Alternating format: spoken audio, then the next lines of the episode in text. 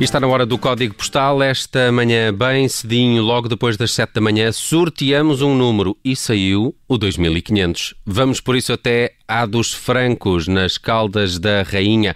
É de lá que vem João Almeida, ele que está a fazer história por Portugal na Volta à Itália. O ciclista vai para o décimo primeiro dia consecutivo de camisola rosa, o que quer dizer que é líder da prova. Faltam nove etapas até ao fim do Giro, em Milão. O atleta é natural de A dos Francos e uh, é já o primeiro português uh, com tantos dias consecutivos de camisola rosa.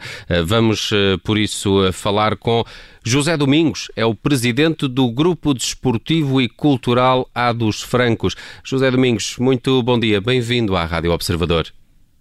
Muito bom dia. José, começo por lhe perguntar, como amante do desporto, que certamente é, e como morador da freguesia de onde é natural o João Almeida, qual é que é o sentimento desta prestação do ciclista na Volta à Itália? É uma prestação formidável, sendo o primeiro português com tantos dias de camisola rosa, estamos muito orgulhosos. Uh, uh, João, e tão orgulhosos que decidiram uh, prestar uma homenagem muito, muito simbólica, que foi pintar as ruas de rosa. Como é que, como é que vem essa ideia? Como é que do orgulho se passa essa ideia de pegar uh, nas latas de tinta uh, e, e pintar tudo de rosa? É uma maneira de mostrar apoio ao João para que ele tenha mais força. Um, já agora, um, fizeram alguma uh, homenagem? Ou seja, o Grupo Desportivo e Cultural A dos Francos também uh, fez alguma uh, homenagem ao João Almeida? Sim, colaborámos na, portanto, nos festejos, porque o João foi atleta do nosso grupo desportivo, como futebolista. É, portanto, é miúdo, praticou, hum. mas depois, quer dizer, acabou por abandonar. Ainda falei com ele: não, não é isto que eu quero, não é isto que eu quero, e, e entretanto enveredou por, por ciclismo, ainda bem. Ainda bem, José Domingos, mas como... Estive cá com os pais, uh, treina nas redondezas e está sempre connosco. Portanto, é, é habitual vê-lo aí a, a, a treinar, isto é, na bicicleta dele, imagino, não é? Um treino mais puxado do que aquilo que é habitual no, nos, nos outros companheiros de clube, certamente.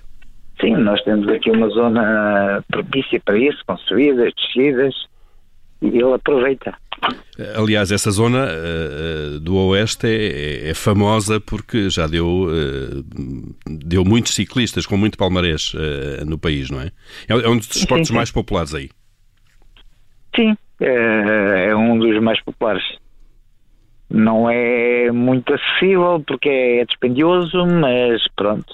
É, é dispendioso, não temos muito essa ideia. Agora a bicicleta está na moda, não é? Um... É dispendioso porque as bicicletas são caras. Quanto é que pode custar uma bicicleta dessas de já profissional ou próxima disso? Não faço ideia, mas é muito dinheiro. Eu pratiquei cicloturismo com uma bicicleta. Para o cicloturismo não é preciso nada. Mesmo assim já aparecia muitos, muitos, muitas pessoas com dinheiro, com muito boas bicicletas. Hum. Eu faço ideia, uma bicicleta destas para competir àquele nível, o dinheiro que não custa. José Domingos, e quando o João Almeida chegar aí à terra, o que é que vai acontecer? Não faço ideia.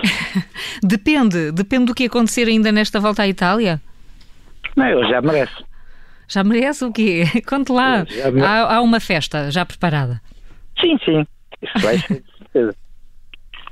Muito bem, José Domingos, presidente do Grupo Desportivo e Cultural de A dos Francos. Fomos viajar no Código Postal de hoje até esta freguesia de onde é natural o João Almeida, ele que está a liderar a Volta à Itália e que pertenceu também ao Grupo Desportivo e Cultural A dos Francos, que ficamos a conhecer um pouco melhor. José Domingos, obrigado por este Código Postal.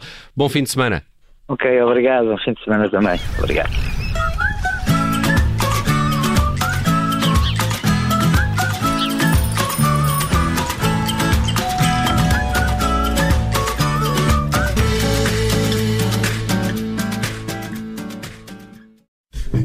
Obrigada por ter ouvido este podcast. Se gostou, pode subscrevê-lo, pode partilhá-lo e também pode ouvir a Rádio Observador online em noventa e oito ponto sete em Lisboa e em noventa e oito ponto quatro no Porto.